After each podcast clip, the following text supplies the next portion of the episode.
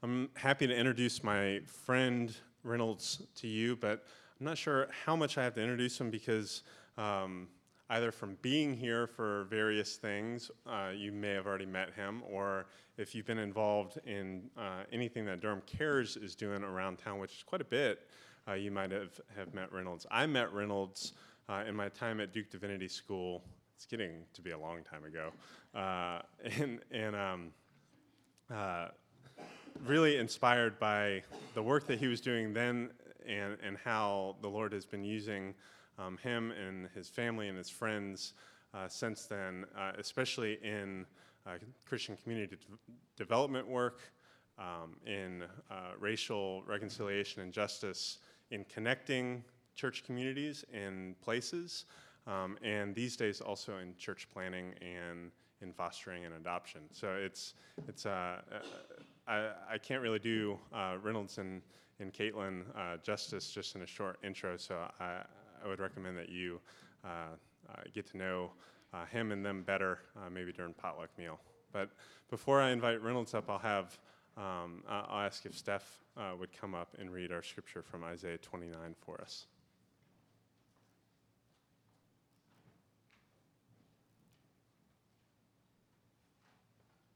Today's scripture is Jeremiah 29, 4 through 9.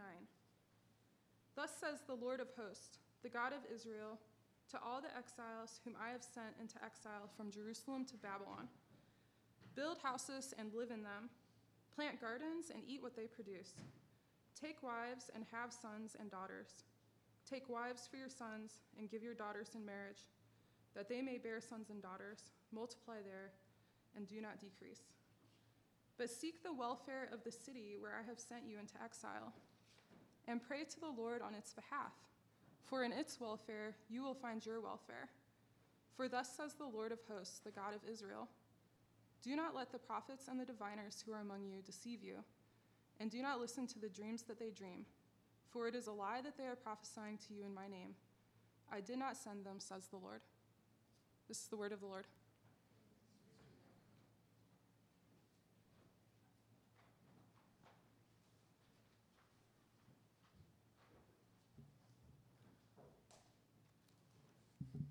Good morning, Oak Church. How are you all doing this morning? Good.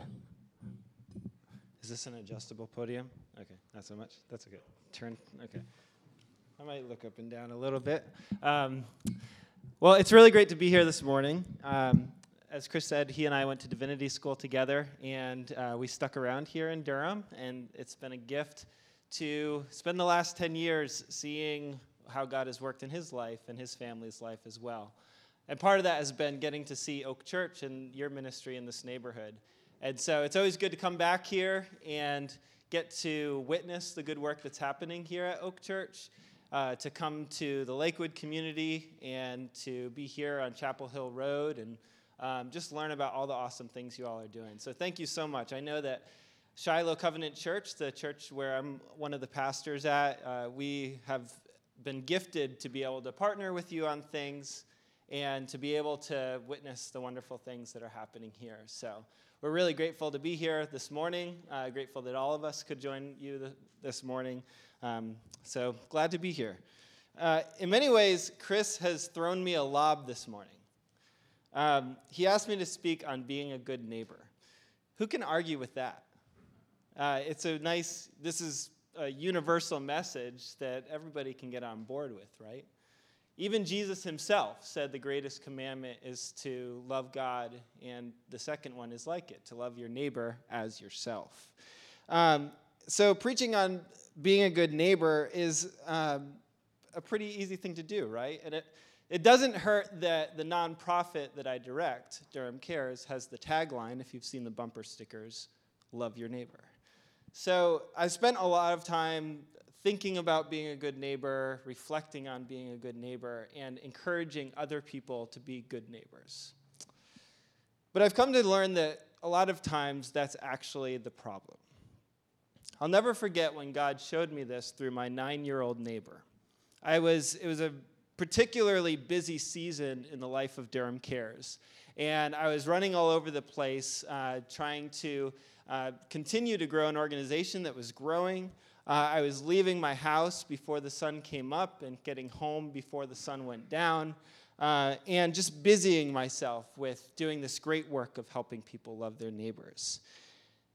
In the midst of that busyness, on a day where I happened to be home during daylight, one of my nine year old neighbors saw me and he said, Mr. Reynolds. I said, Yeah? He said, You're never around anymore.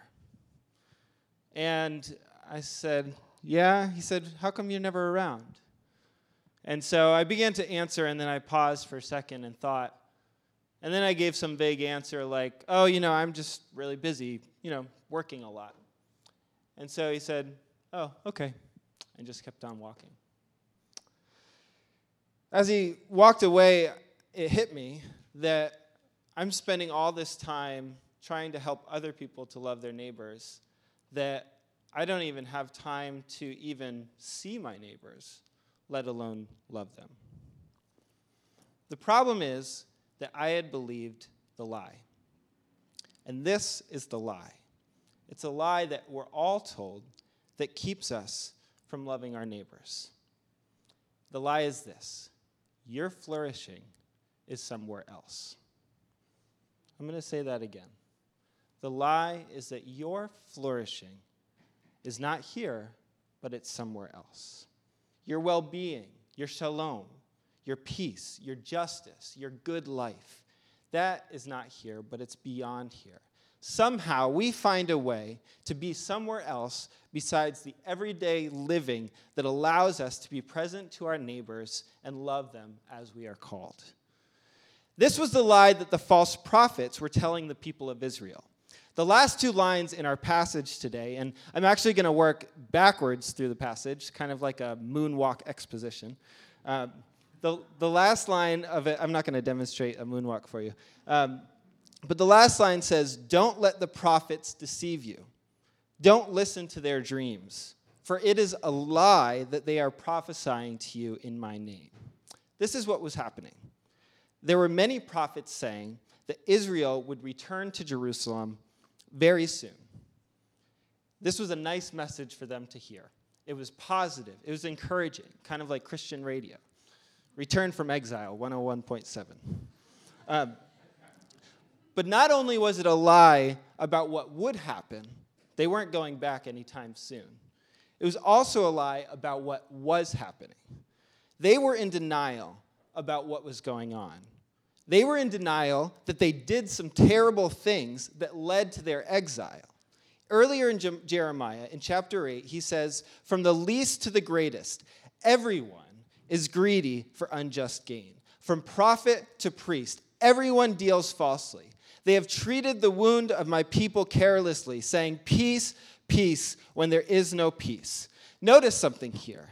By denying the reality of the situation, failing to lament what needed to be lamented, they look right past their own corruption. Everything is okay.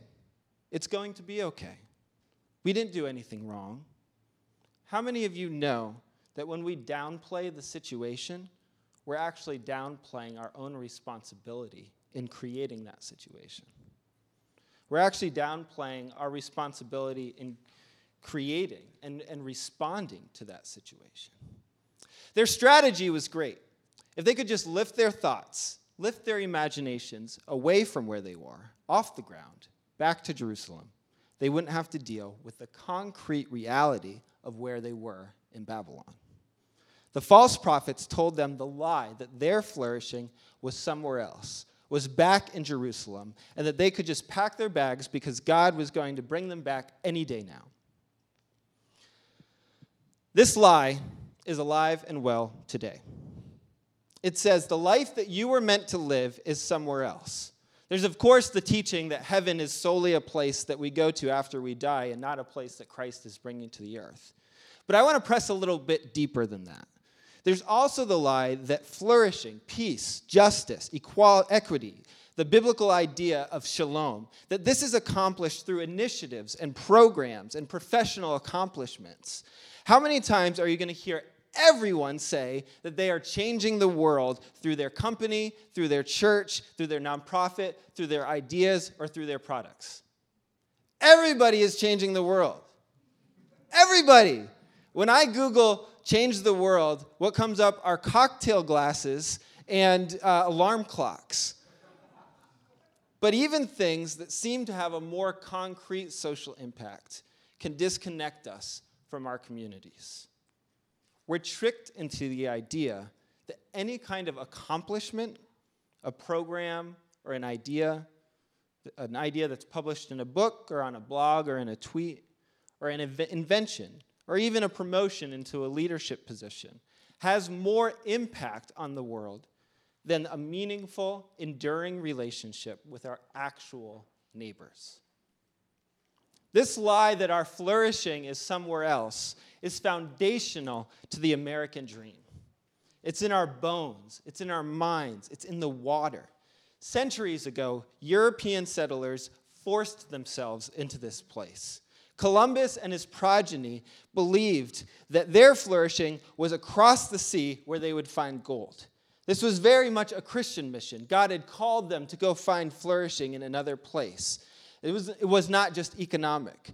And their flourishing was somewhere else. Human relationships were not just an afterthought, but they were a hindrance. Relationships were an obstacle. Out of my way, I'm off to change the world. I'm on my way to create a city on a hill. Exploitation of the place led to exploitation of the people. It meant violence and death and dehumanization. And with each acre, each new horizon, each new uh, place that they were going to, to find somewhere else, this colonial society in America was built on the cornerstone of an abstraction. The foundation of our country is not the ground that we stand on, the foundation is an idea, it's a dream, it's an American dream. As Wendell Berry puts it, and I'm going to paraphrase him, it's always somewhere beyond us. From the manifest destiny of the Western frontier to the horizon of the industrial marketplace to the next invention of the 21st century tech revolution, or to the so called innovative philanthropy of the Zuckerbergs and the Gates of the world.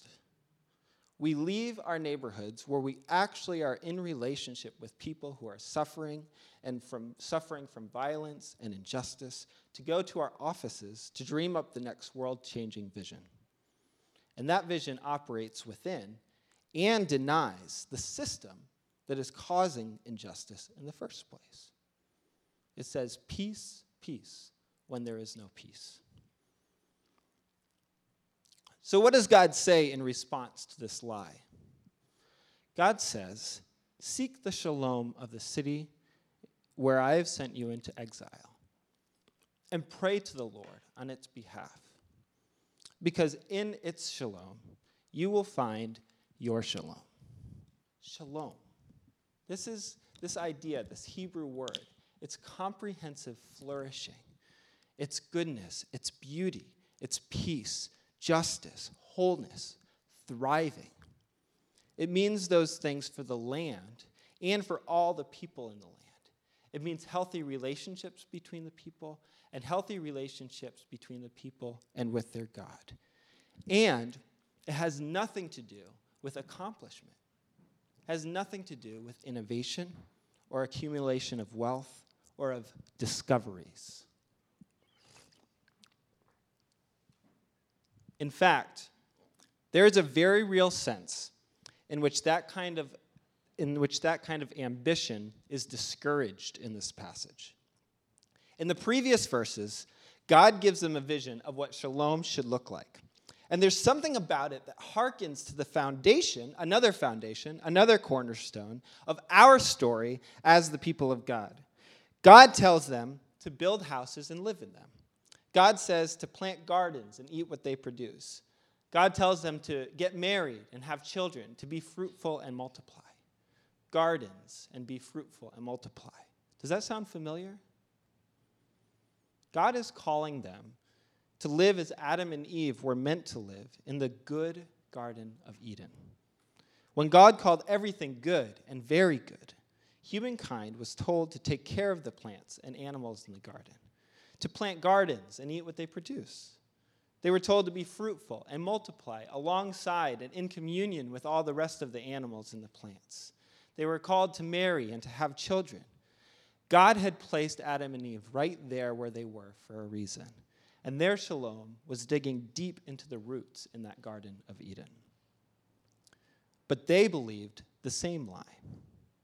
The serpent tricked them into thinking that their flourishing was beyond where God had placed them. They were told that truly to be fulfilled, they needed to grasp beyond what was already there and what had been given to them. They reached for the fruit, and they reached for the idea that they would have the knowledge of good and evil and even become like God. Now, how does God rescue us from this lie that has existed from the beginning? This lie that existed with Adam and Eve, that our flourishing is somewhere else. This lie that was told to the exiles, that their flourishing was not in, in Babylon, but was somewhere else. And this lie that we hear, that we are always striving for something different, something more, some accomplishment, some other place. How does God rescue us from this lie? When Paul the Apostle talks about Christ's redemptive work in Philippians chapter 2, he says that Christ Jesus, although he was in the form of God, did not regard equality with God as something to be grasped. So when God became a human being, he didn't grasp at the kingdom. He was certainly tempted to, right? He went out into the, into the de- desert, and the devil said, I'm going to give you all the kingdoms of the world if you bow down to me. Or if you jump off of this ledge, the angels of God will save you. So he was tempted to do these sensational things. But instead, Jesus came into the everyday, mundane, unremar- unremarkable town of Nazareth to do the un- everyday, mundane, unremarkable work of being a carpenter. And when he started his ministry, he did the, one of the recurring scenes that we see during his ministry is that everyday, mundane act of what? Hanging out. Jesus brought our redemption by sitting, eating, drinking, and reclining. Redemption through reclining. The redemption that Jesus brought us was not sensational. It was by the Word becoming flesh and dwelling among us, even to the point of death on the cross. Don't get me wrong, Jesus did miracles and he preached in ways that inspired awe in people. But all of that came out of his rootedness in a community and deep, abiding relationships with actual human beings. And so I think it's important for me to add this caveat before I wrap, up. This is not a call to inaction. It is a call to digging the deep roots that lead to action the, so many of the saints that have inspired us, who have done great things and, and taken action in great ways, had deep roots in communities. St. Francis, Frederick Douglass, Dorothy Day, Martin Luther King Jr., John Perkins, Ella Baker. Even tonight, you're going to hear from Jonathan Wilson Hartgrove, who has done great work in leading this Poor People's Campaign, one of the leaders in the Poor People's Campaign. But if you spend a day with Jonathan, you'll find him just interacting with his neighbors, sitting on his front porch, and, and people coming by to say hello and to share some kind of news of what's happening in the community. And so I want to I want to wrap up by um, I love the name of your church, uh, Oak Church, and uh, in the spirit of trees, I, I want to end with a tree meta- metaphor for you all.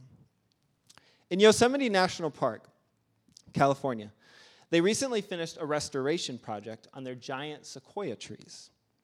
For years, thousands of cars would drive into the forest and drive along paved roads and park in paved parking lots and come and look at these beautiful trees.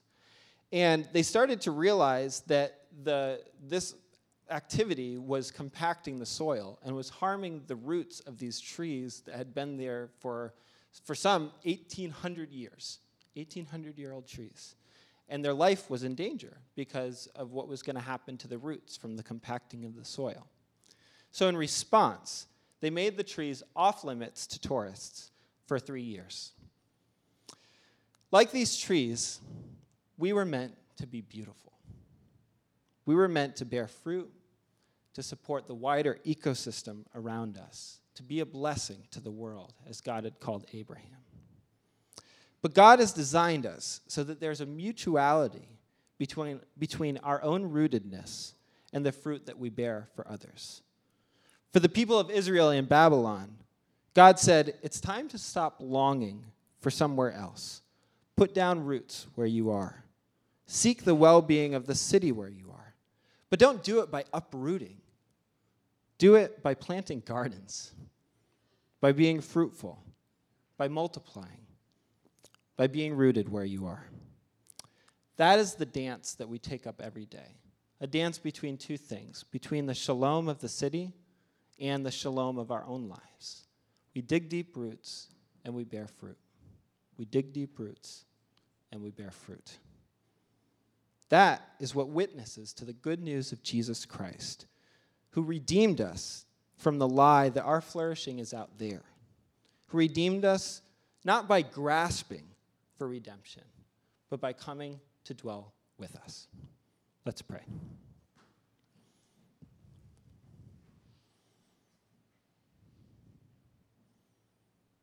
God, we thank you for the gift of life.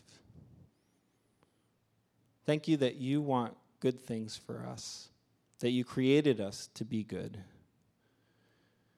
and that you celebrate when we flourish. God, we recognize that when we look around at our city, if we were to say peace, peace, then we would be lying, because in many cases there is no peace.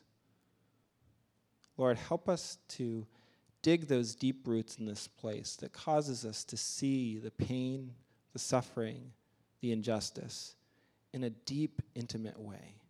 That doesn't quickly say, oh, I need to go do something about this, but that really sits in it, sits in that reality. And from that rootedness, God, we pray that we would bear fruit, that we would be beautiful that we wouldn't bear fruit just as individuals, but that we would bear fruit as a community.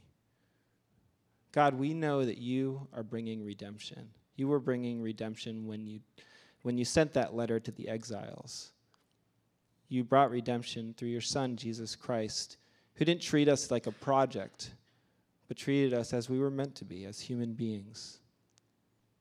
Thank you, God, for your Son who was with us so deeply that the world that hated him would put him on the cross and that he would bring us new life through his resurrection. I pray, God, for this church, for Oak Church. I pray that you continue to nourish them, to give them the nutrients that they need to dig those deep roots, and that they would be a community that seeks the shalom of this city, of this neighborhood, of this street with actual neighbors, the actual people that they interact with. We pray this all in the name of your Son, Jesus Christ. Amen.